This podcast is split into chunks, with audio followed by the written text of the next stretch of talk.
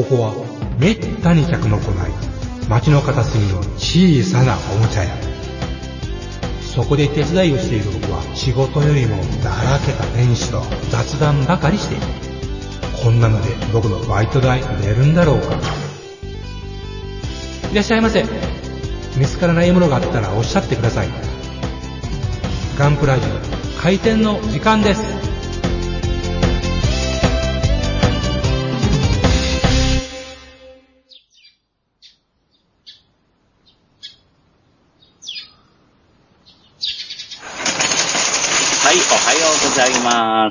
ございます。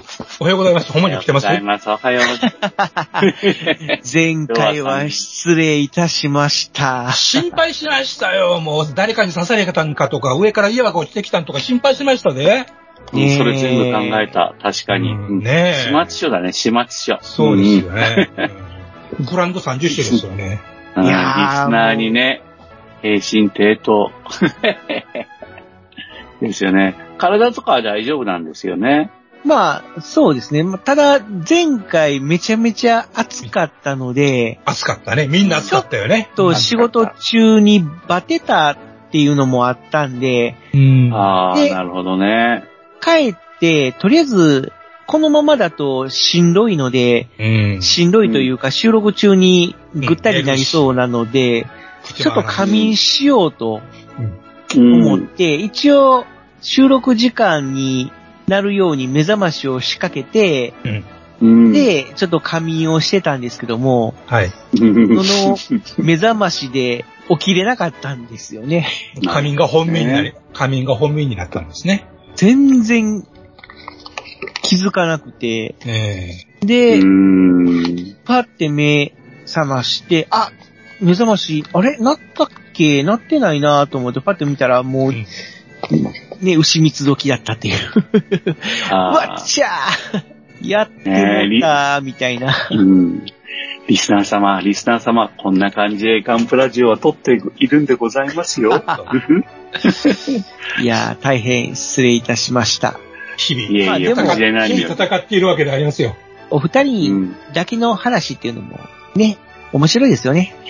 あ あ、それは、うん任せてください。いや、うん。あとね、何本もつ休みるとい、そうそう、休みやすいね、あのー、ポッドキャストじゃないとね、うん、何が起こるかお互いわかんないしさ、カバーカバー、うん、リスナーの皆さんもすいません。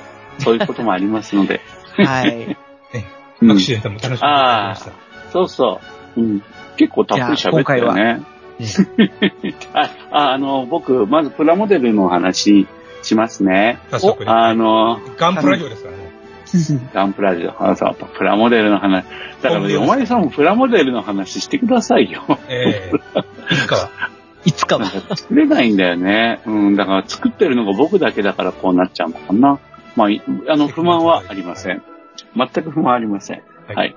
えーっと、あの、タミヤのえ35分の1のレオパルトツバイ、まあ2ですね。はい。うんの A6 を、あの、今、まあ、某雑誌の作例の一環でね、はい。えー制作しております。うんで、まあ、どこの雑誌に載るかがわか、あの、わかるわけか分かってるんですけど、あの、お許しが出るようであれば、また、あの、事前にお知らせしたいと思いますけれども、はいえーと、だから、あの、内緒ですよ、皆さん。あの。これが載るらしいぞ、みたいなのは、はい。あの、多分、た、た、影響はないと思って喋ってるんですけど。え、あの、タミヤのね、普通のドイツ陸軍仕様のレオパルト2を、はい。あの、制作するっていうことで話が始まっていて、はい筆抜きで明細をしてほしいなっていう依頼で、はい。で、まあ、あの、レオパルト2のね、戦車兵って、はい。実は雑誌作例で作られたことがないような気がするぐらい、そうなんですか見たことないのよ。え。いいパーツなんだけどね。で、僕への依頼は、はい。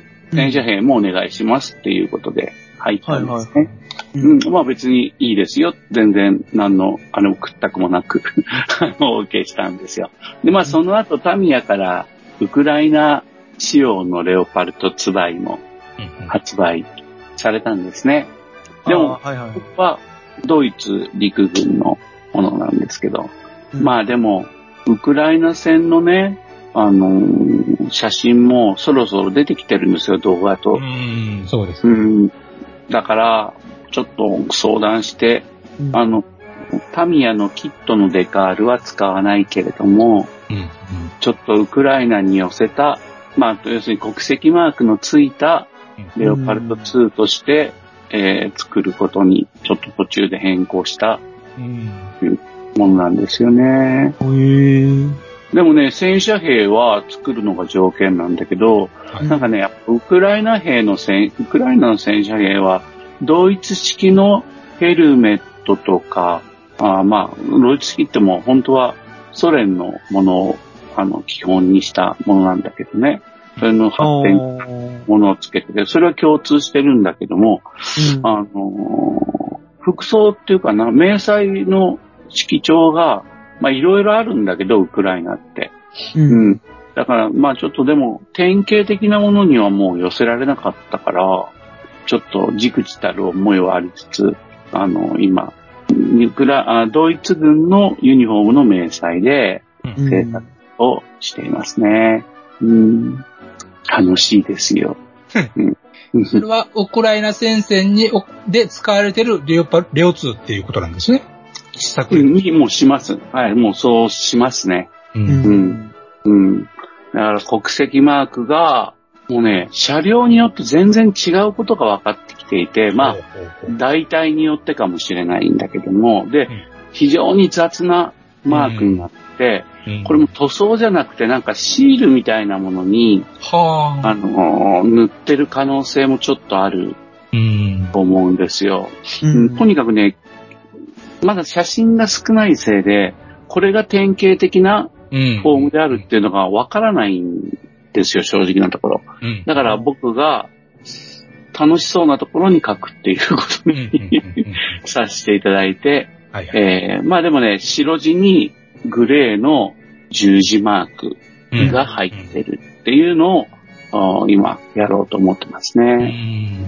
それは手塗りでいやそれ、そのまま？あ、そうです。うん。あのね、手塗りです、もちろん。うん、でもね、ううんーんとね、どうしようかなと思ってるのは、マスキングテープを使って最初の枠だけは取るのか、うんでもそれを当たりだけにして、うん。非常にハンドメイドっぽくやるのか、はい。うんどっちにしようかなと思ってるんだけど、まあ僕、まあマスキングテープ使って、ちゃんと、ある程度ちゃんと、うん。うーん、枠を取って、その後、汚しでぐしゃぐしゃにしていこうかなっていう方向で今考えてますね。なるほど。うん。うん。でもね、そこはね、今まだ悩んでるとこなんですよ。ほう。うん。どっちにしようかなというのは国籍マーク入れるところで止まってるんですよね、今日。ああ。ね。うん。まあ、楽しい悩みですけどね。手を入れたところとしてはね、はい。スはいはい。モークディスチャージャー、砲塔の横にスモークディスチャージャーがあるんですけど、おう。うん、それが、キット、そのタミヤのキットは全部前期型なんですよ。うんそれを中期型吹っ飛ばして、後期型のスモークディスチャージャーにするために、ほんのちょっと加工して、うん。で、なんちゃって、ほんと細かく言うと全然ち違うとこあるんですけど、うん。まあ、タミヤのパーツをうまく利用してうん、後期型に見せるうん工作をして、はい。うんほんで、あのーレオパルトを見たことある人はわかるというか、ドイツ軍の戦車のアイコンで、あの、スモークディスチャージャーにキャップがついてるんですよ、黒いね。うん。うんそ。のキャップが発射したら外れるんですよ、ポーンっつって。はいはいで、。それがなくならないようにチェーンでつ なげてあって、うん。あのなくさないで済むっていうのがええあって、これがね、結構アイコンなんですよねねドイツ戦車。らしいわ、みたいなことですね。うん、そうそうそう。だからそこは泣く泣くめんどくせえけど、作りました。あ、でもね、思ったよりはサクサクうん。できて、うん、ちょっと安心でしたね。そうなんですね。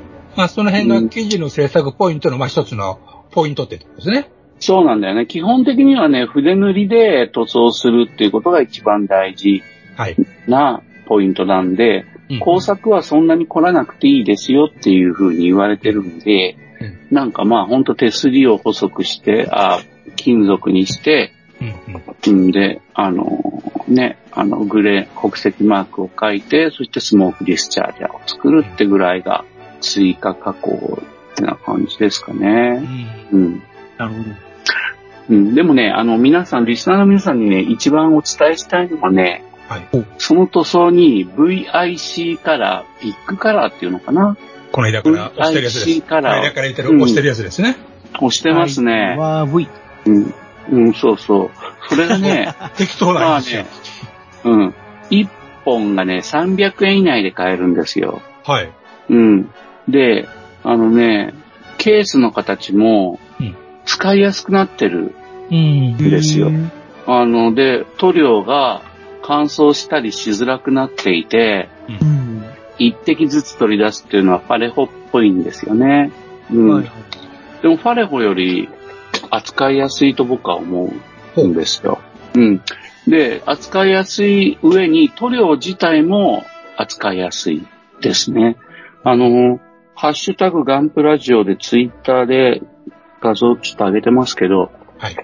まあ、山井さん、うん迷彩塗装とか、はいまあ、エアブラシをでやるとも言えるんですけど、筆でやるとき悩みってどんなのがあります？まあ、その、明細にもよりますけど、境目ですかね。うん。そうですよね。えーぼかすかどうかみたいなところもあるし。うん。うん。筆塗りでぼかすってやっぱね、負担に感じる人も多いと思うんですそうよね。思います。はうん。これはね、いろんなやり方が実はあるけど、どれも手間がかかるか、うまく綺麗に仕上がらないかってネックがあるんですよね。い。そうですね。で、今回はね、このビッグカラーっていうのが、はい。あの、自己平滑化っていうのを前から言ってるんですけど、うん、うん。あのね、重ね塗りして、はい。色の重なりの変化は見て取れるけど、はい。色の重ねの厚みが、の変化はあんまり出ないんですよ。ほとんど出ないって言ったらいいのかな。うん。だから、最初に三、えー三色明細のね、はい。あのー色の輪郭をね、うんちょっと、ほんのちょっと薄くしたビッグカラーで枠を取るんですよ。はい。はい。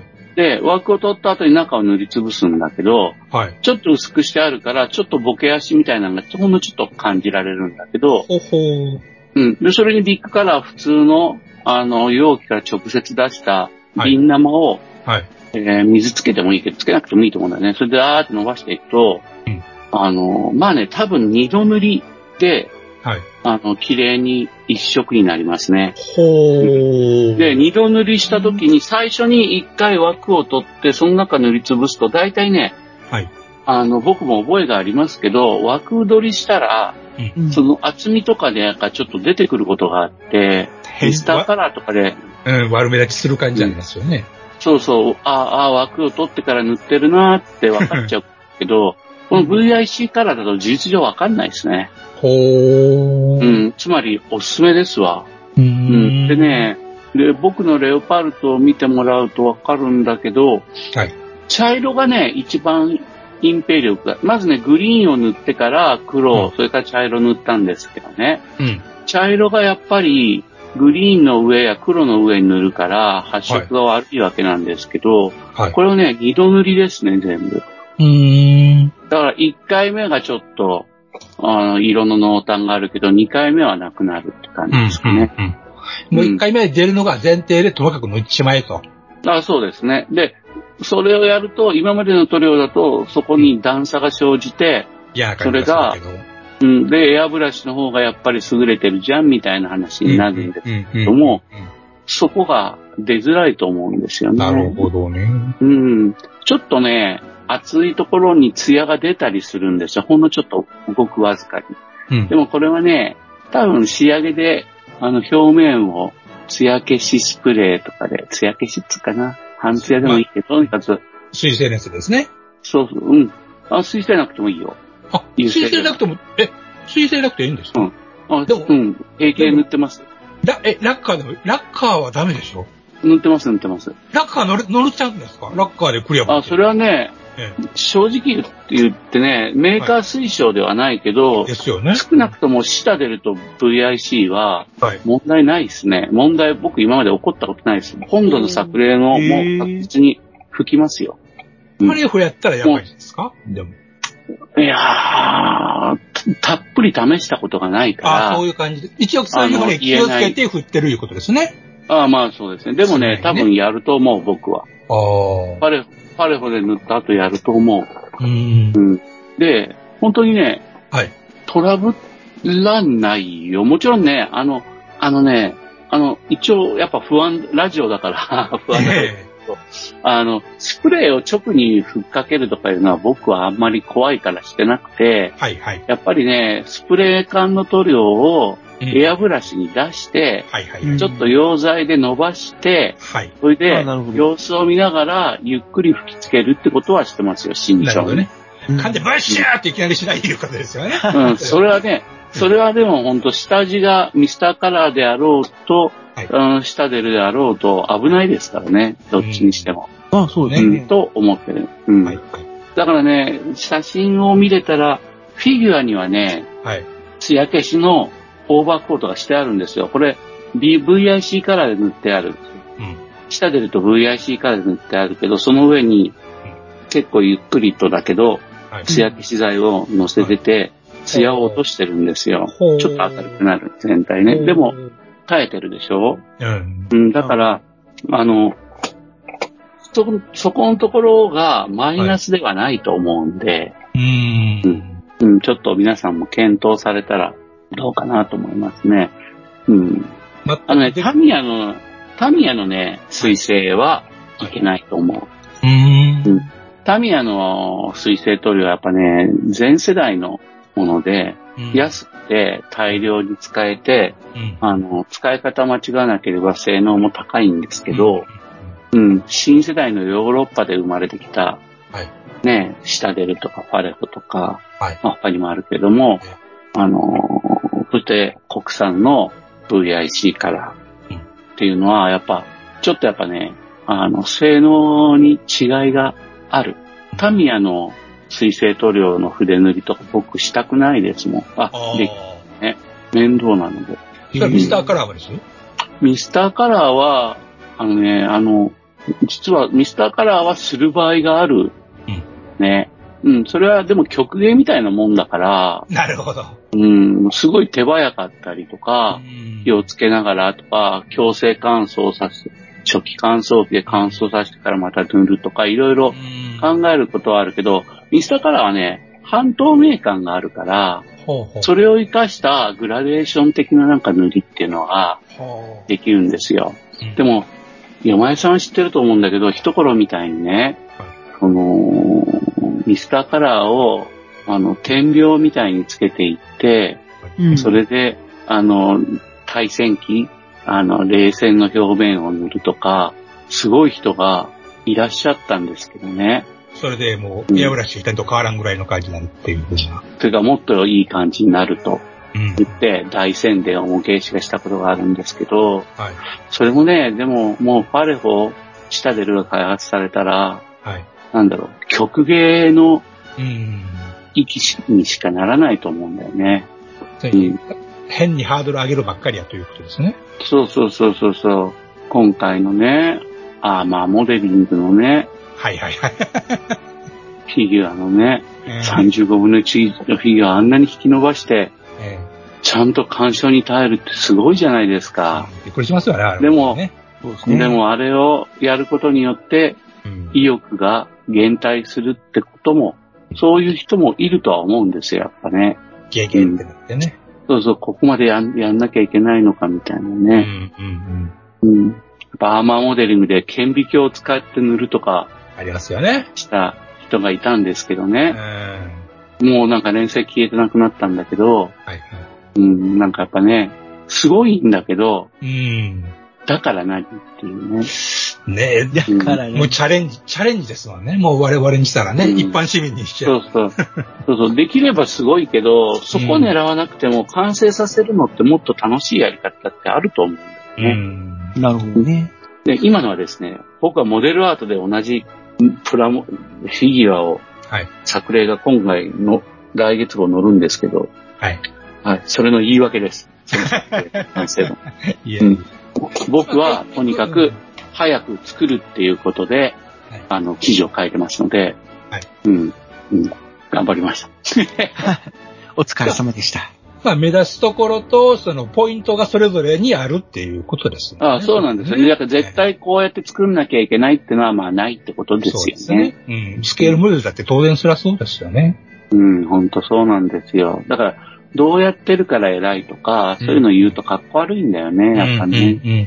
うんただまあ、そんな皆さんにも VIC カラーは、はい。ちょっといいかもしんない。うん。うん。うん。あのね、エアブラシ、だから、ボトルをよく混ぜて、はいエアブラシの上にはい、ポチョンポチョンって塗料を落として、はい。それでもういきなり拭けるわけですよ。マジですかうん。で、塗料皿の上にポチョンポチョンと落として、はい。筆で伸ばして、いきなり塗るんですよ。はい。つまり、調整が基本的にいらない。うん。ただまあちょっと濃いなと思ったから水入れたり、はい。はい。専用溶剤をちょっと足したりはするかもしれないけど、はい。基本的にはもう、ポチョンポチョンエアブラシ、ポチョンポチョン筆ですで塗れてますから、うん。だから、ちょっと安いのもあって、あと国産っていうのもあって、はい。あのーちょっとね、皆さん、あの、手に入りにくいです、正う直。ん。う。うんん。僕なん、僕は下関ですけど、近くに売ってるお店ないので、うん。ヨドバシカメラに泣く泣く通販で、あのー申し込んで購入してるから、はい。あのー手に入りにくいっていう一点だけでも、うん。あのー相当ハードルが、を感じる方はいらっしゃると思いますけど、うん。でもまあ、性能はいいと思うんで、なるほど。あのーうん。ただ、艶あり塗料とかはまだあんまり数がないから、先生は良いとこですよね。うん。うん、そうそう。だから、色はね、何でもあるっていう感じではないけれど、うん。ミリタリーの航空機とか戦車とか、あと最近は、美少女フィギュアの肌の色も出てきたので、それを買ってみるのも面白いと思うよ。なるほど。うん、あとね、墨入れにも耐えた。エナメル。エナメルはいけますか。うん、いけた。ただね、ぜ全部にいけるかどうかわかんないけど、まあまあまあまあ。艶消し白はちょっと不安があったうん。よね。でも今回のレオパルト2は現時点で、はい。えーっと、えっとね、油絵の具をペトロールっていう油絵,、油絵の具の溶剤で溶いて、はい。墨入れして、はい拭き取れましたし、墨入れもできました。ほうほう。うん。拭き取りは綿棒ではなかったですけどね、拭き取りはなんかあるじゃないですか、あの、なんか、うん拭き取り用の専用工具が。チムワイプ的なやつですか？じゃなくて。いやいやいやいや、あのね、綿棒の、あの、棒の先に棒の先につけるやつですね。そうそうそう斜めになったやスつ。ポンジみたいな、そうそうそうそう。はいはいはい。ああれが、あれで拭き取れましたから、うーん。っていうことでね、はいちょっと、あのーまだ完成までしばらくかかりますけど、あのーきっとね、あのーああいうね、し汁物って増やすの嫌だと思うんですよ、誰でも。汁もね。うん。うん。ぼ僕はね、でも、多分ね、皆さんとちょっと違う個性があるとしたら、はい新しい汁物は一応触ってみるっていう。自分ルールみたいなのがあって結果として、はいそうそう、でも結果として苦労してるんですけど、うんあの、塗料は山ほどになっちゃってうね。んうん。でもまあ、ちょっとそんな僕から見て、はい。あの、ビッグカラーもおすすめできる、シタデルもファレホもおすすめできますけど、ビッグカラーもおすすめできる塗料として、すごい僕の中では上がってきてますね。うんうん。扱いやすくて、えっと、ファレフォーよりは、よりも扱いやすくて、シタデルよりも安いというような感じはあるわけですか、そうですね、そうですね。えーっとね、でね、ツヤ感で言うと、しえっとね、シタデルと同じ、ファレホのね、はい。ツヤ消しの感じよりはちょっとツヤがある感じ。だからね、なんかペンキ塗りたての感じにはなるよね。うん。半ツヤのペンキ塗りたて。う。うんん。だから、うん、おすすめです。そうよ、山根さんもなんか今日、その神戸の辺だったら、はい。きっとありますから、まあ、ボークスもあるし、上司のね、その辺も割と揃えてるんで、今度ちょっとチェックしてみようと思います。うん。なんか新しくなんか、色買うときに、いや、はい。こっちで変えてみようみたいな感うじで、ん。見てましたよあの、ビッグカラーを塗った上に、はい。あの、あれですよ、あの、クレオスをね、筆塗りとかしたら多分持ってかれると思いますけど、はいはいはいはい僕としビッグカラーを塗った上に、スプレーで、あ、スプレー、うん、エアブラシとかで、はい。す油性のクリア乗せるのは、これはや、やってますから、うん。で、今のところもう10年以上経ってますけど、はい変なになったのないから、なるほど。うん、できると思います。ちなみに、プライマーはいりません？えっとですね、プライマーは、はい。えっと、まずビッグカラーにプライマーがラインナップしてありますけど、はい。僕は、レオパルトツバイは塗ってないです。うんう。ん。で、レオパルトツバイは、クレオスのジャーマングレイっていうのを塗って、はい。で、そこからもう直にグリーンを、ナトーグリーンを塗ってますから、なるほど、なるほど。プライマーはいりません。はい。こう、ファリコ使った時に、乾い、あ乾いたかなと思って何回で正直パッと見たら、もうあ、もうびっくりするぐらい簡単に剥げたことがあるんですね。ああ、それは、それは辛い思い出ですね。もう一回じゃあってやったんですけど。うん。だから、そう、水性カラーに対してもう一つそういう食いつきという意味ではうん信信頼を置いてないんですね。うん。直接プラに塗る場合はね。だから、うん塗料の上に塗ったら問題ないんやろなとは思うんですけどね。うん。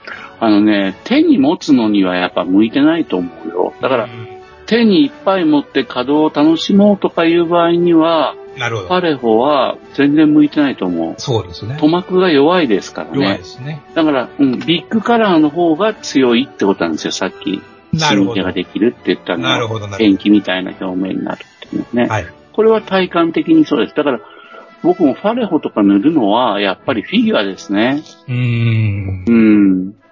やっぱフィギュアが便利だなと思って塗ってますけど。うん。フィギュア難しいですもんね。うん。うん。実際。まということで、まあ、ビッグカラー、僕はあの、ビッグカラーからお金もらってるわけじゃないんで、あの、個人の感想ですけど、はい。あの、まあ、あ、あったなと思ったらなんか、うん、あのね、もうちょっといい、あの、すぐ終わるけ？あのね、ビッグカラーってねは、いセット販売ってのがあるんですよ。はいはい。あの、うん基本色セット。だからか、そうそう、いや、違う違う、あのね、F2 ってあるじゃん。F16 を改造した海、あー航空自衛隊の支援戦闘機。体感度劇で。うん。さあさあ、あの、F2 の洋上迷彩の色をセットにしたセットみたいなのがあるわけ。ああ、なるほど。あの、イスラエル陸軍塗料セットとかね。うん。なんかね、だいたい1本300円ぐらいで、セットになっても3本ついたら900円ぐらいなんだけど、はいはい。うん。これあのーなんか、あの、基本色がないと塗れないってもんじゃないんで、ビッグカラーって。うん。だから、なんならもうそれ、ポーンと3本買って帰って、はい。もういきなり皿に出して、はい。水があれば濡れて、洗え、洗えるから、それで試してみるっていう、なんかいろいろ基本色を揃えないとダメってことはないですね。うーん。おすすめですね、そういう買い方がね。うん。ね。うん。で、まあ、なおかつその上に、はいまあ、ウォッシングでやったりとか、なんやできるっていうわけですね。うん、そうですね。うん。だからミスターカラーの代替として使えるんじゃないかと思ってうます。僕ーん。うん。うん。まあ、色数とか足らないですけどね、まずね、うんなるほど。ね。なるほどね。うん。うん。だからこれはやっぱ売れないとね、国産メーカーで東京に工場があるんですよ。おうんー。葛飾区だったかな。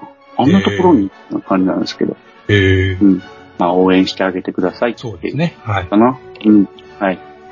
じゃあ、お茶をそろそろ買う頃かな。そうですね。もちさん？もちさん。大丈夫かよ。大丈夫か。まあ、とりあえずお茶買って大丈夫かじゃあ、お茶買ってきます。そその間、張り倒す、張り倒して起こしておきますんで。はい、じゃあ行ってきまはい。いっーす。てらっしゃい。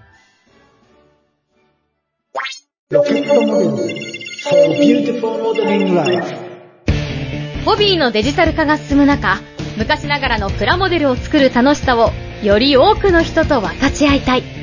作って、飾って、眺めて楽しい商品をお求めやすい価格で提供する日本の新しい模型ブランド。それがロケットモデルズです。ロケットモデルズのプラモデルは全国の小売店、オンラインショップにてお求めいただけます。詳しくはロケットモデルズで検索。ウォルターソンズそれは根っからの模型好きが立ち上げたホビーメーカー。熱い情熱を注いだ製品をみんなにお届けフラッグシップモデル、メタルプラウドシリーズは、コレクターズグレードの新基準を目指すべく、合成と柔軟性を考慮した素材耐久性を追求。手作業による塗装工程と、高精度担保印刷による判読可能な極微マーキング類。さらには、リアルな背景付きディスプレイベースが付属し、ウィンドウパッケージのまま飾ったり、稼働させて楽しんだりできる、次世代の完成品シリーズなんだぜ基準グレードのスタンダード。金属製可動履帯を標準装備するザ・タンジブル。組み立て模型版ザ・キットの3グレードが陸、海、空で展開中。お求めは全国のホビー取扱店、ネット通販店で。次世代基準の完成品模型をみんなで楽しもうぜ。 Presented by、ウォルターソンズジャパン。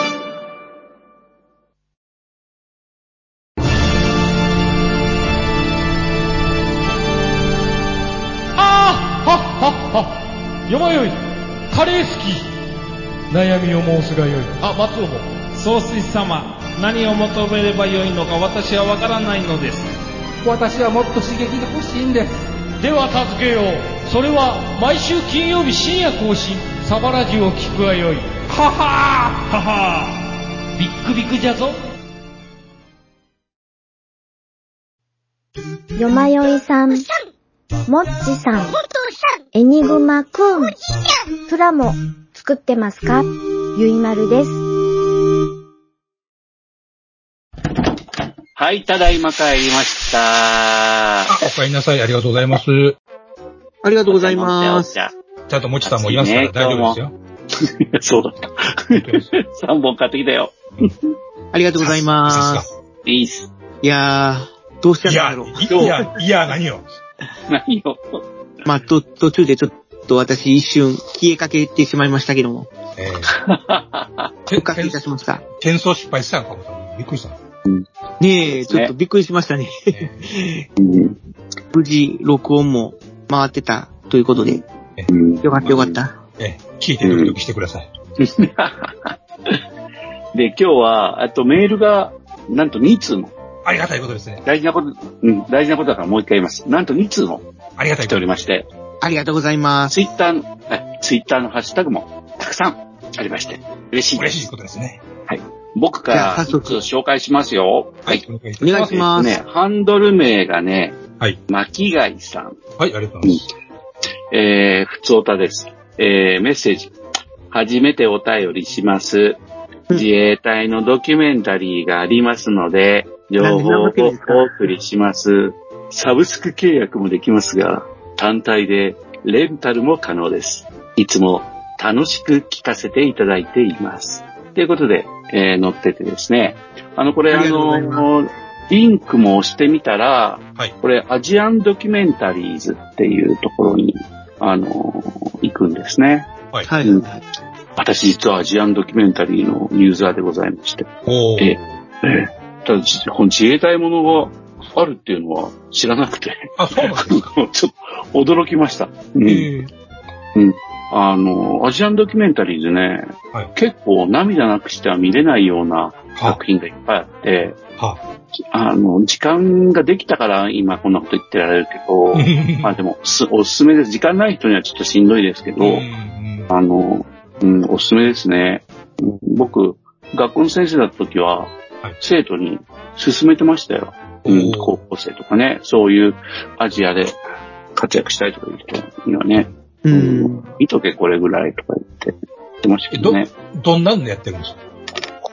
アジアの各国の、はい。まあ、作家がは自分たちの実存とか、性社会の問題点とか、はそういうのをドキュメンタリーにして、はい。それを、あの、このアジアンドキュメンタリーズが預かって、はいお金、マネタイズしてるんですよね。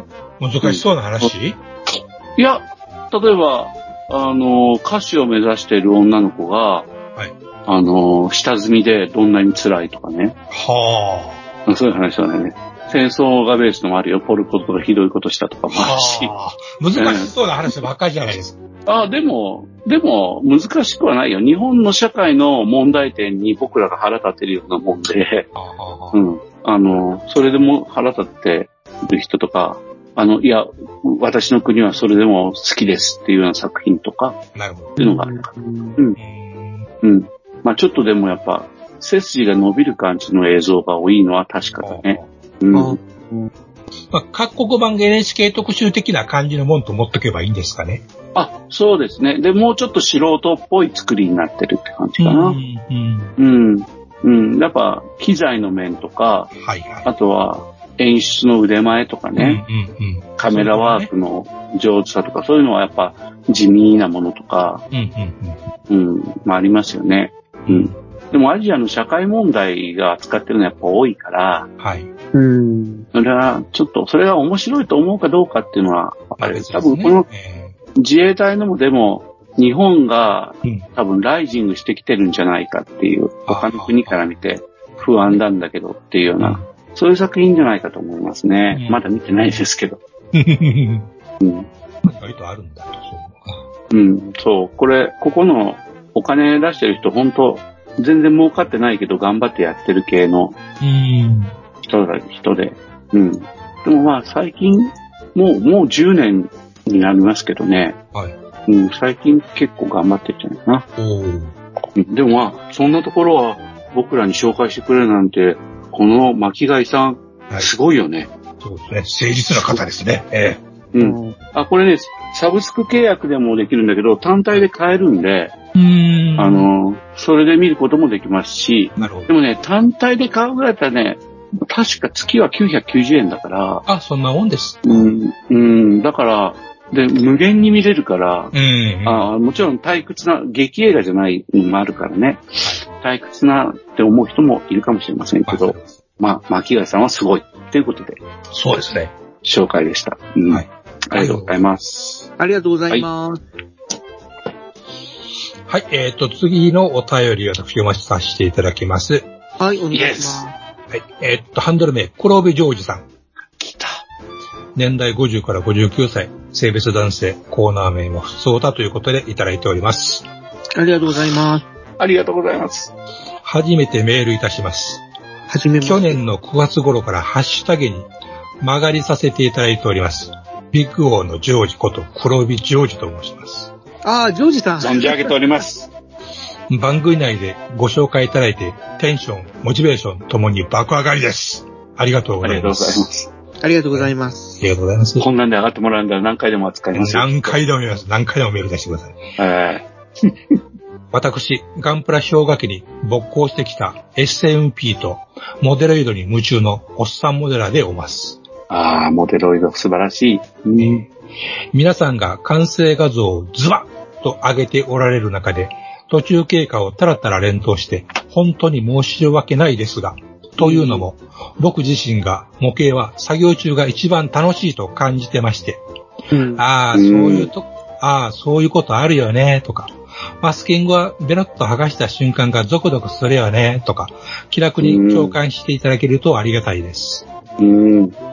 九段のビッグ王ですが、ツイートの中での大丸表記は文字数対策です。か なるほど。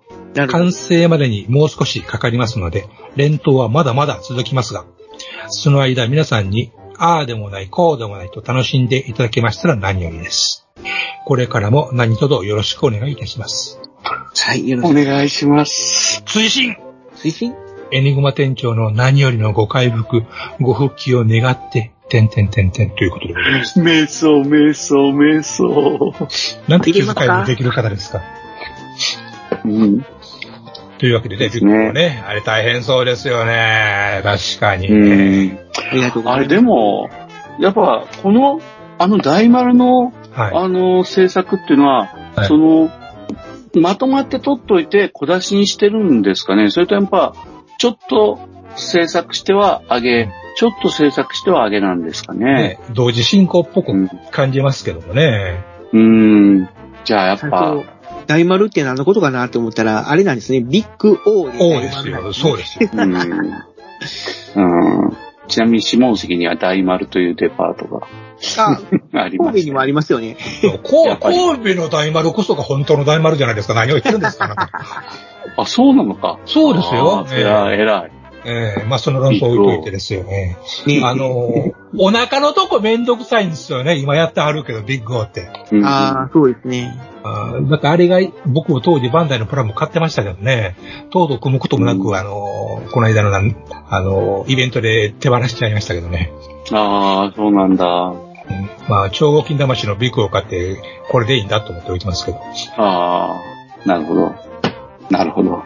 ねえ、マスキングを苦労すればするとね、あの、瞬間は確かにね、気持ちいいもんですけど、ね。気持ちいいよね。うん。まあ、こんな感じで、ツイねッターの方もね、たまにこうやって紹介すると喜んでもらえるっていうことが分かりまして、はい。で、ツイッターのハッシュタグコメントの中で、はい。まあちょっと番組関係のことをつぶやいてくださっている方がいたので、ちょっと紹介しますね。はい、お願いします。えー、ラお願いしますラーンさん、さあ、ラランさんありがとうございます。ありがとうございます。マカロニほうれん草。そうですね。ウルトラマンブレードって、長官がやけに男前やなぁとよう見たら、加藤正也さんやったーっていうことで。うんお前何してんねんって感じしましてね。で、あの、加藤正也さん演じる。官房長官は、ちょっと官房長官怖てというか、参謀長長官、参謀長か。参謀長です。うん内閣ですね、官房長官って。うん。あの参謀長、しっかりしてくれよみたいな感じで隊長も言ってましたけど、ね。ああ、言ってましたね、言ってましたね。ああ、ちょっ春となんか。すごい、こわもての方なんで、うん。ねえ、うんなんかこう、後々に裏切るというかなんか、うんうんうんうんうんスカードはもう解散だみたいな形で、ちょっとなんか他の舞台を立ち上げるみたいな形でなんかこう、やりそうな感じの雰囲気もあるんですけども、いや、まあ僕は、僕は逆に、周りの人がスカートなんてもう不要だってのに、いや、そんなことはないって言い出す方にで。逆にそういう、えま、守る。悪い、こんな悪い顔してるのに。悪い顔ってあなた。悪い顔ってあなた。いや、だから、昼間玄斗が変身して、ピンチに陥った時に、春の列が現れて、あの、ゾフィーみたいな感じで、あの、実は私もウルトラマンなんだとか言って、ええしてるという方じゃないですか。そのぐらい男前だと思うんですけど、どうですか？そうです隊 の。隊の中にも宇宙人がおるような気がしてしゃあないしな。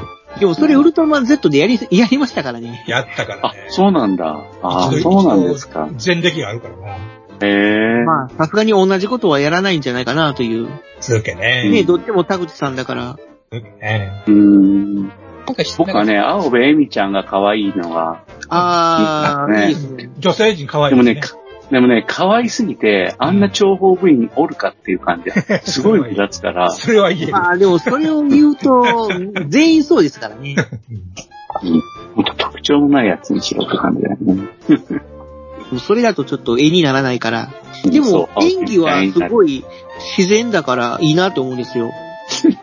変にヒーロー番組っぽく誇張してなくて、で、なんかこう、淡々と会話をしてるような、いや、やっぱ、やっぱ君はあれだね。ヒーロー番組とか特撮番組の国の人なんだね。うん、僕は演技論で言うと、全然、あの、ヒーロー番組っぽくていいなと思ってますよ。あ、そうなんか。うん、僕はどっちかっていうと、いやでもそれは好みだね。も、なんか怪獣番組みたいなね、怪獣番組っていうか怪獣映画みたいな。ごめん。ごめん。もうその違いはもう、ごめん、わからない。ごめん、決今の。して交わることがないん。そこはやりましょ 怪獣ものとヒーローもので、役者さんのお喋る言葉のリズムとかニュアンスが違うんであるっていう、そういう解像度の高いことは、今初めて知りました。って感じです。そうなんですね。やっぱね、解像度が違う。情報の解析能力が。うん。白旗をまああげます。感じで、ツイッターの方もね、結構、その、番組のこと以外で、普通にまあ、プラモデルの画像とか、いっぱいね、上げてもらって、本当にありがたい。う。いつもありがたい。ね。ね、ガンプラジオ368回以降に、えー、上げてくださった方、結構あの、バカの虎さんすんごい上げてくれてるんですけども、それ以外でしたら、すいません。いい、もう、それはいいですよ。もう本当に、いつも見てるんでね。はい。で、それ、あの、トラさん以外でしたら、えー、キューキット大好きイムワイズさん、うんえー、でっかいのもみたいの三世さん、えー、これは何とお読みするんでしょうね。P020153 でいいんでしょうかね。うんうんうんあとはね、お便りもいただいたジョージさん、うん。あとね、足部さんとか、あとアそれかシュベさん、ら当然だけど、ミスター吉川ですね。うん。バリバリ改造しておりますね。東園は。これは話せん。あとシュラムさんキングハッサンロイヤル。うん。シュラムさんね。それからキングハッサンロイヤルさんね。いつもすごいの作ってありますな。カジさん、ああ、ありがとうごアざいます。ポロさん、アポロさんね。この人は、ポッドキャストマニアなんだろうね。そうですね。いつもありがとうございます。うん。ありがとうございます。ね数ある中でね。ですね。はい、ありがとうございました。これからも、ハッシュタグガンプラジオで、どんどん作品を見せてください。よろしくお願いします。よろしくお願いします。ということでというですよ。はい。私の山代さんね。はい。はい、何か、でですね、あの、本の紹介をさせていただきたいと思います。はい、よろしく。いいね。はい。えーっと、私、まあ、サバラジオでもしょっちゅう言ってるんですが、えーっとですね、ある漫画家さんでしてら、簡単ある漫画家さんの話なんですが、はいはい。黒い緑さんという方ご存知でしょうか？はい、知ってます。黒い緑さん。はい、黒いか緑なんかどっちやねんっていう名前なんですけど。ちなみに僕の住んでるところは黒いと言います。へー。黒い緑、そういう面でも似てるなと思いながら、はいと。りあえずね、手に入るの全巻買いました。はい。あ、はい、同志ですね。はい。なんかは、山井さん本当他人とは思えないや。そうですね。はあ、なんか、戦争ものの漫画を描かれている方ですか？うーん、もうちょっと絞らないとね。そうですね。うん。船ですね。うん。はいはいはいはい。船ですねまあ、船ですね。船ですね。赤城と比叡、はい、はい。あと、ユトランド沖海戦、はい、はい。はい、はい、文はい。館春日？はい。開口およく読めました。はい。よく読めましたね。これを春日と読めるなんてなかなか。さすが日本人です。立田立つ、うん。はい。朝雲は振り向かない、はい。海の市街線。線そうそなど、なんか本当にこう、軍艦はい。にまつわるはい。戦争ものっていうんでしょうかね。まあ、はいただあれですかね、まあ、戦争は関係なくて、普通に軍艦はい。にまつわるお話っていうことでもいいんですかね。その通りですう。。うん。軍艦無駄話。そうです。まさにその通りです。はい。うん。うんこの、ま、この、ま、この、この方の書いてる漫画はほぼそう言って、言い切っていいぐらいの話ばっかりです。うーん。うんうん。そうですね。うん。それが誠に楽しい。はいはいうんはい。楽しい。楽しいあのみ宮崎駿も雑草ノートっていうのを書いてはりましたけど、ああ、そうです、そうであすね。系統としてはあれに近いところがあるんですね。うん。うーん。うん。宮崎駿の雑草ノートで初めて僕は、あの、モニターと、えーっと、うん。メリマック。メリバックの戦いを知りましたうし、ん。で、はい同じく黒い緑も、うんさらに詳しく、あの、戦いを描いてるんですね。うそうですん。ね。そういう、まあ、由来であるとか、そういう戦士であるとか、えーっと、そうそう技術の話であるとか、うん。技術の話もあるね。うん。で、何よりこの人はもともと、えーっと、潜水艦に乗ってた人であるということ。あ、そうなんです。それは知りませんでした。あサ。元サブマリナーであると。だから潜水艦ならしか書き、もっと書きたいんだけど、どうしても船の話が多くなっちゃうっていうようなうことで、絵になんないもんね、潜水艦ってね。なかなか難しいですよ。うん。まあ、うんずっとあの、狭い空間の中だけですからね。でね、この人の漫画って基本短編なんですよ。そうだね。ある戦いの中の一断片っていうパターンがまあ多いんですけども、なるほど。で、読み切りね。うん。まずこの人の絵のね、特徴っていうのが、まず、えーっとね、スクリーントーンを使わない。ああ、そうね確。かに。うん波であれ、船の影であれ、煙であれ、うん一切スクリーントーンを使わない、この人。うん。確かに。うん。で、船の絵が常に喫水から見上げた絵しか出てこない。うん。上から見下ろす絵がまずない。ないね、ないなないい。んですよ、これ。徹底してないんですよ、不思議なことに。うん。要するに、まああれだよね。あの、セーラーたちの目線で描いてる、そういうことです。ね。水面の上からしか見上げないんですよ。うん。それはどんな船でもそうっていうのが徹底してます。うん。で、表紙では、こう、いろんな角度から船を描いてる表紙はありますけどもね。でも水平、それ上から見下ろした絵あります？ね。上から、あの、立つた立つとかは、はい。上から。ああ、まあ、ちょっと微妙かな。う。ん、確かに若干見まあ下ろしたとか、ね。まあまあまあこれは珍しい法律は確かに。ええ。本編ではないってことですね。ほぼないですね。潜水艦ですらそうですからね。うん。で、先ほどこれ短編ばっかし書いてあるって言言うたんですけども、今はいはい回最新、今月最新刊で白い艦隊という本が出たんですね。出た白い艦隊。もう店頭になくて、アマゾンで買いましたよ、これも。うん、彼の本の中では効果な、はい効果とか高いんだよね。まあ、おちょっと大判の本なんですね、常にね。うん。つまり大判の本が書けるぐらい筆が、自信がついたってことなんだろうね。でね、確かに今まで1000円しな、1000円しなかったんですけど、今回はそうそうそう1200円で、なおかつページの多い。おーですごい見開き。うん。なおかつ今回の特別しですべきことは、初めて一冊の長編になってるということです。うんああ、そうなんだ。はい。俺実はまだ買っただけなんだよな。あ、あのね、これはね、なかなかね、面白いと思うのが、今までは短編集、もうほぼほぼ全て短編集だったんですが、この先ほど言ったように白い艦隊は一つの話なんですね。うんうんうんうん。で、何の話かっていうと、アメリカ艦隊。うん。アメリカ艦隊、えーっとですね、あ、それだ。原則が白いからか。そうあ1907年の話。あ。で、この頃のアメリカ艦隊の船っていうのは白かったんですね。あうん。白かった。船体、要するに横から見た、あの、とこですね。船体の、要するに、ふあの、喫水、喫水とかあるとこですね。まあ、なんちゅうんだあれは。左舷、右舷いうとこですよね。うんうん。あそこは白かったんですね。うんうん。で、上は上で、えっと、そんな、え、何これ、何色になるのかな。まあ、ちょっと置いときますが、えっと、要するに、軍艦ってネズミ色なんですよね。基本的に。どの船もうん。どの時代かって。にもかかわらずアメリカは白かった。うん。黒船って言うけどね。で、あの、江戸時代、江戸末期に来た、に、あの、船は黒船でしたけど、この時の船は白かったわけです。なんででしょうそれは、かっこいいからじゃない？調べてください。で、えーやっぱ目立った方ね。ね、えーっと、黒船っていうのは1852年、うん。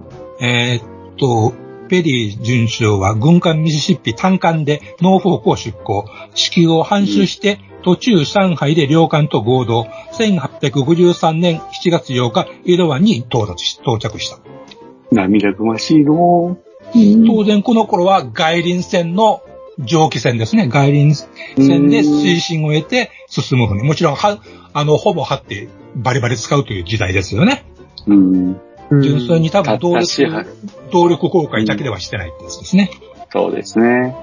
たった支配で夜も眠れるだよね。ね。はい。うん。そしてこん、そしてまた、えー日露戦争においては、えー戦艦7隻を主力とするロシアのバルチック艦隊は、1904年10月15日にバルト海岸のリバウを出港。やはり地球を半周して、1905年5月27日、対馬海峡に入った。涙ぐましいのね、こんなことしたらそれはヘロヘロになるわいな、いう話なんですが、うん。えーちなみに現在バルチック艦隊はもう死にたいっていうね、これはリアルな話ですけどね。うんまあ、それを置いといて、うん。で、今回、えー合衆国大西洋艦隊の大航海。うん。1907年12月12日、16隻の米戦艦がハンプトンルースに集結していたっていう話。で、この艦隊で、そもそも大西洋艦隊って言ってますよね。うん。大西洋。はい。大西洋。ワシントン、ニューヨークがある方ですね。うん。えーワシントンのちょっと南側に、えーっと、ハンプトンローズというところがございまして、うん。ここに、えー戦艦16隻が集結していましたと。で、なぜ大西洋かというと、大西洋がヨーロッパの、ヨーロッパの目の前だからですね。うん。うん。で、1907年頃っていうと、えーっと、イギリスとドイツが戦艦の増艦競争を必死こいてやってた頃なんですね。うん。うん。第一次大戦がまだ始まる前のことです。うん。で、それに備えるためにも、アメリカ艦隊は西側に、いや、えーっと、大西洋側にいなければならなかった。うん。東側にですね。うんそれを、えーっと、今度は東に移そうって話になるわけです。で、それが第26代大統領が、えー、大統領のシオドア・ルーズベルトが戦艦をすべて西海岸に移すんだって言い出すわけです。うん。うん。この時パナマはないわけだよね。ないんです。まだ繋がってないんですね、これが。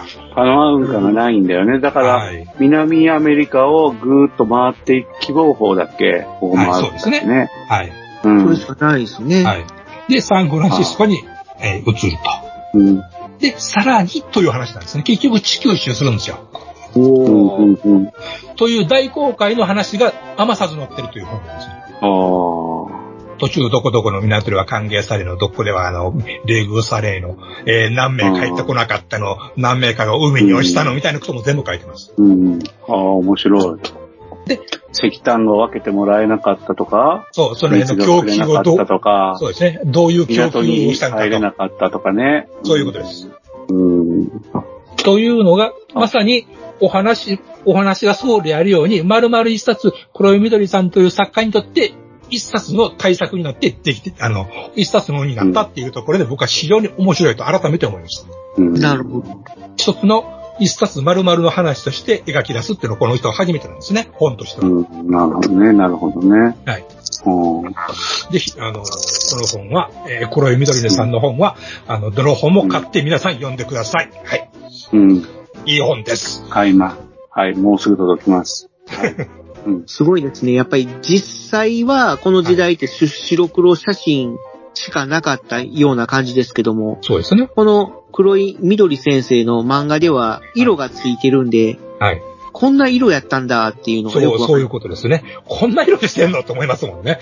なんかね、ボディは白いけども、うん、上の方は黄色というか、黄色というか、ええー、その。で、その上蒸気船だから、黒い煙がもうもうと立ち込めてるっていう。そう、石炭炊いてるから、うん、この時代の森はもう煙がもうもうと出るんですね。すごいコントラスト。ジさんなかなかよくわかってますね。それを狙って絵作りですよ、これはね。そう。で、旗、旗がいっぱいついてるでしょ、うん、そうですね、アメリカ国旗とかが。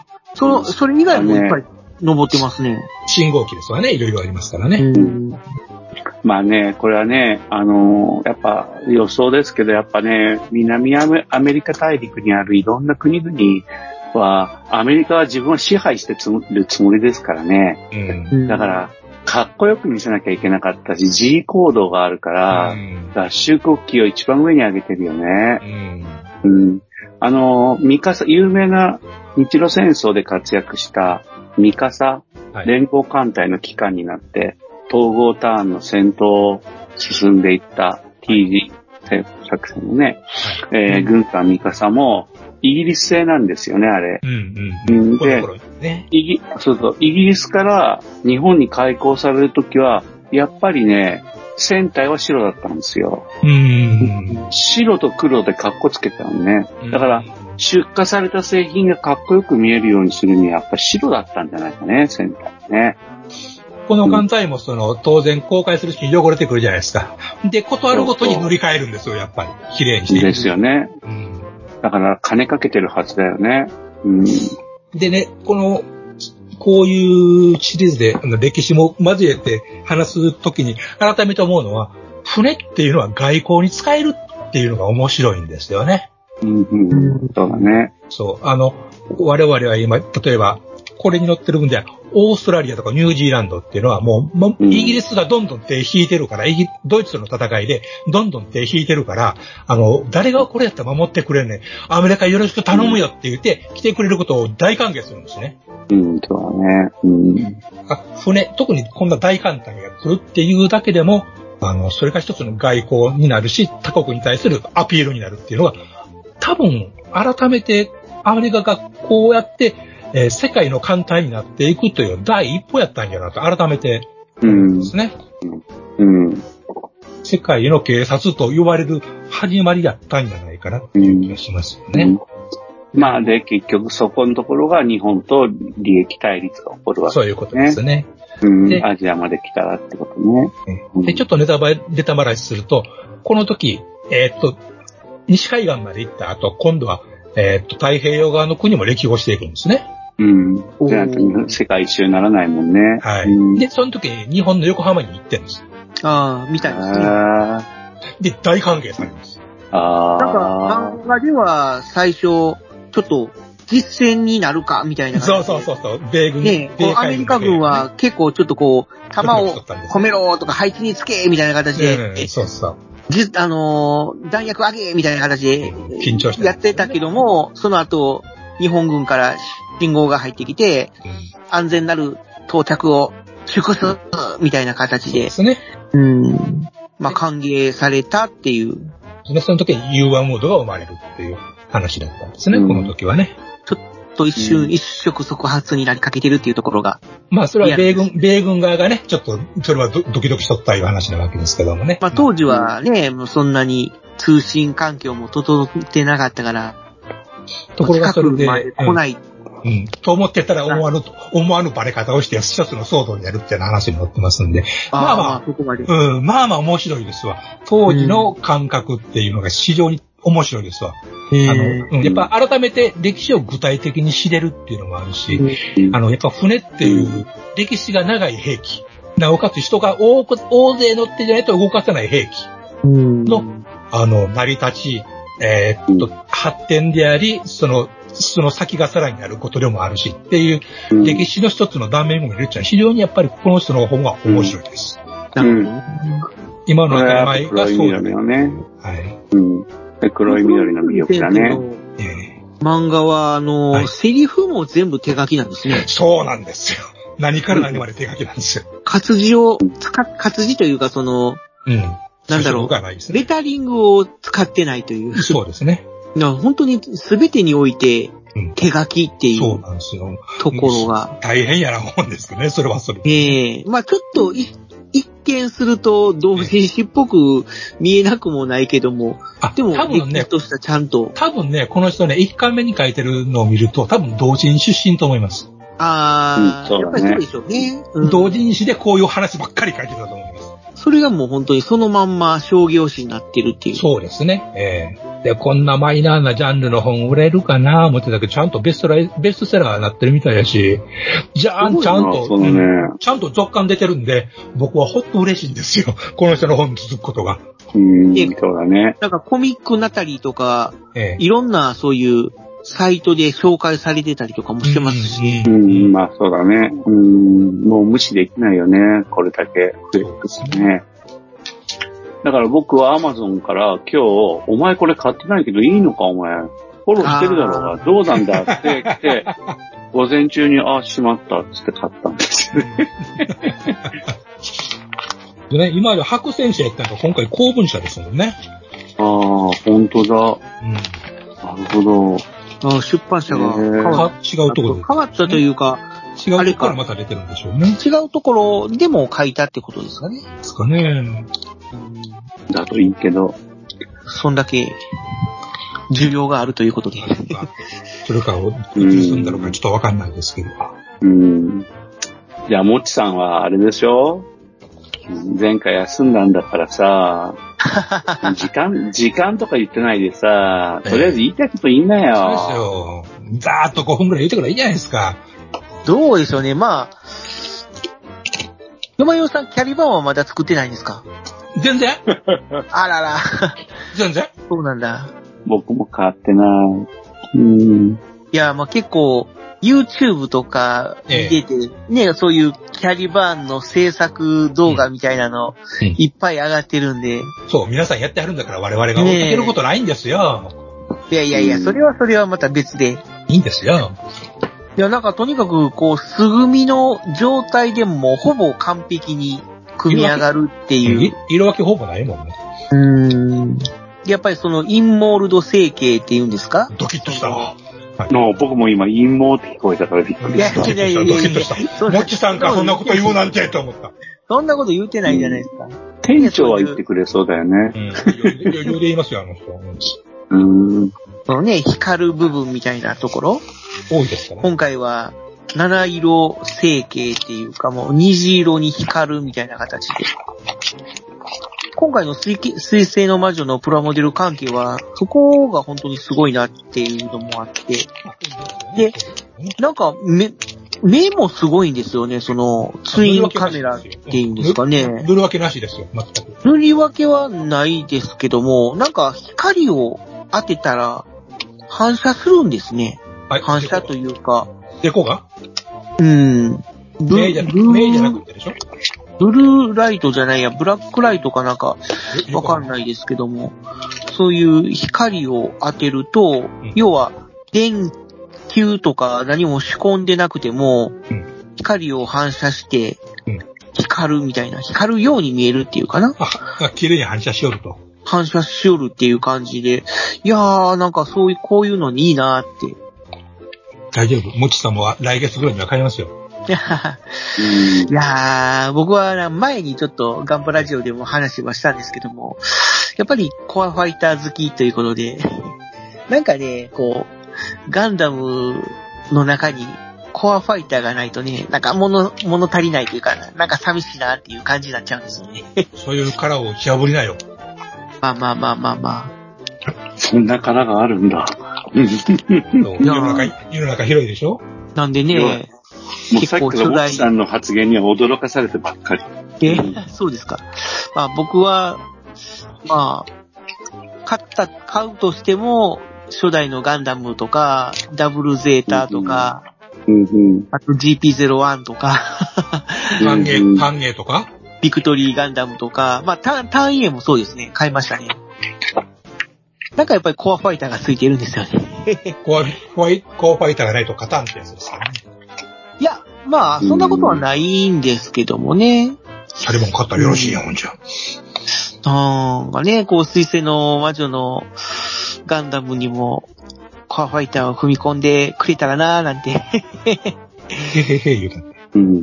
まあまあ、ちょっと。それはでも、合体がいいんでしょ？やっぱ、合体が。が、コアファイターがあるっていうよりは合体ってことでしょ？いやー、この人はコアファイターなんですよ。うーん、っていうわけでもないですよね。中に飛行機あるのがいいんですよね。うーん。な、なかったら作ればいいじゃん。うーん。だから、なんか、ででっち上げればいいじゃん。特殊な思考だ。はまあ、G セルフとかにも、そちょっとコアファイターが組み込まれてて、う。うん。G セルフのコアファイターなんかは、あの、どっちかっていうと、バイファムみたいな感じですもんね。こう、お腹の中にうん。ズボッとあ。うね。ん。ズボッとはまるみたいな感じの。クロスボーン、クロスボーンみたいな感じ？あー、まあそうですね。クロスボーンガンダムもそんな感じですよね。ちょっとブースターがでっかいのついてますけどズ。ボッと。好うん。うん、なんかね、そういうギミックがね、き。好きなんですよね。なんか、惹かれるんですよね。え、でも、決してそれは、例えばサザビーの頭部に脱出スポットがあって、逆襲のシャアで脱出スポットが出たから、あ燃えるとかいうことはないわけですよ。脱出スポ行機がダメなんだットでは。ないんですよね。だよね、だよね、だよね。いや、そこはわかるけど、うん、わかるよ。わかるけど、うん、コアファイターはあんまり燃えてないから。うん。あ、でもメカとしては面白いと思うけどね。設定も面白いしね。うん。まあまあまあまあ、そんな感じで。で、春はそうやって、水星の魔女でわーって盛り上がって、で、他にも結構、推しの子っていうアニメもすごい面白かったんで、面白かったですか？うん、そうなんですよ。もう本当に、毎週あワクワクして見てたんですけども、え夏アニメがちょっと今、寂しいなーっていう状態なんでね。ーいやー。山根さん、推しの子はね、面白いわ。ー、面白い。面白い。ううんん、あれは面白い。う、うんん。間違いない。あの楽曲自体、それだけでもね、いいよ。う。うんん。